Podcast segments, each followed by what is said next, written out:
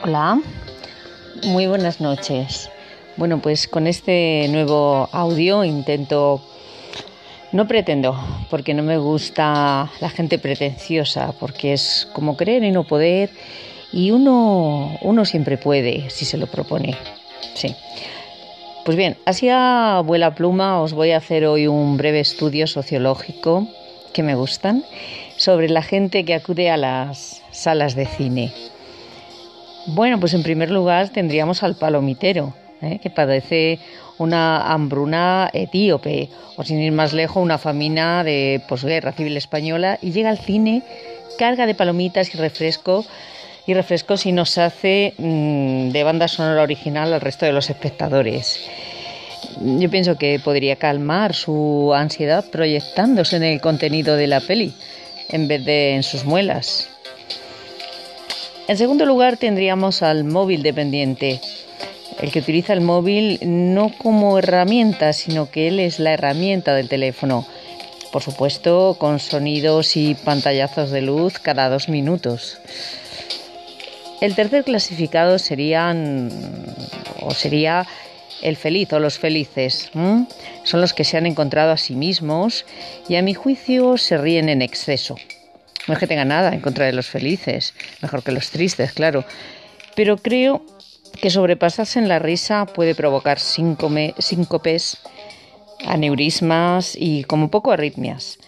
Socialmente yo creo que tanta risa hace daño y hace que yo me pierda en los diálogos. Y la verdad es que me dan ganas de preguntarles eh, quién es su camello, a ver cómo lo surte, porque toda esa risa me parece demasiado. ¿no? En fin, pero bueno, vamos a tratar la risa como un bien preciado. Em, en, cuarto lugar vendrían los comentaristas. Esos no se pierden una escena sin un comentario audible por el resto.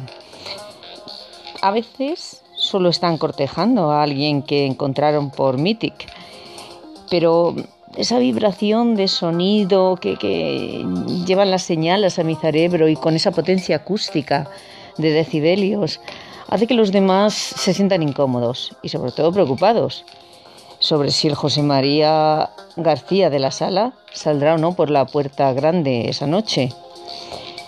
Eh, bien, en quinto lugar tenemos a los apasionados del celuloide o críticos amateur eh, que te van a comparar cada secuencia con lo previo, es decir, eh, con los besos que han hecho historia en el mundo del cine, con los refritos americanos de algunas pelis europeas, eh, con todo lo que anteriormente hemos visto. Es un ser entusiasta, apasionado y sobre todo posee una memoria bestial para retener toda esa información.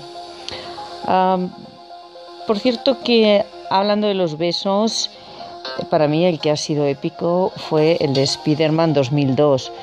Tobey Maguire y mm, Kirsten Dunst, que es un beso invertido con héroe, ¿para qué más se puede pedir? El que me pareció mm, un poco torpe, pero a veces también hizo historia, fue el de Brokeback Mountain de 2005 con Ledger y Gyllenhaal. Y bueno, pues que vivan los besos, viva el cine, viva el amor. Buenas noches, ósculos para todos y no seguimos hablando del tema, no sé que me ponga tontorrona. Mil besos a todos. Chao.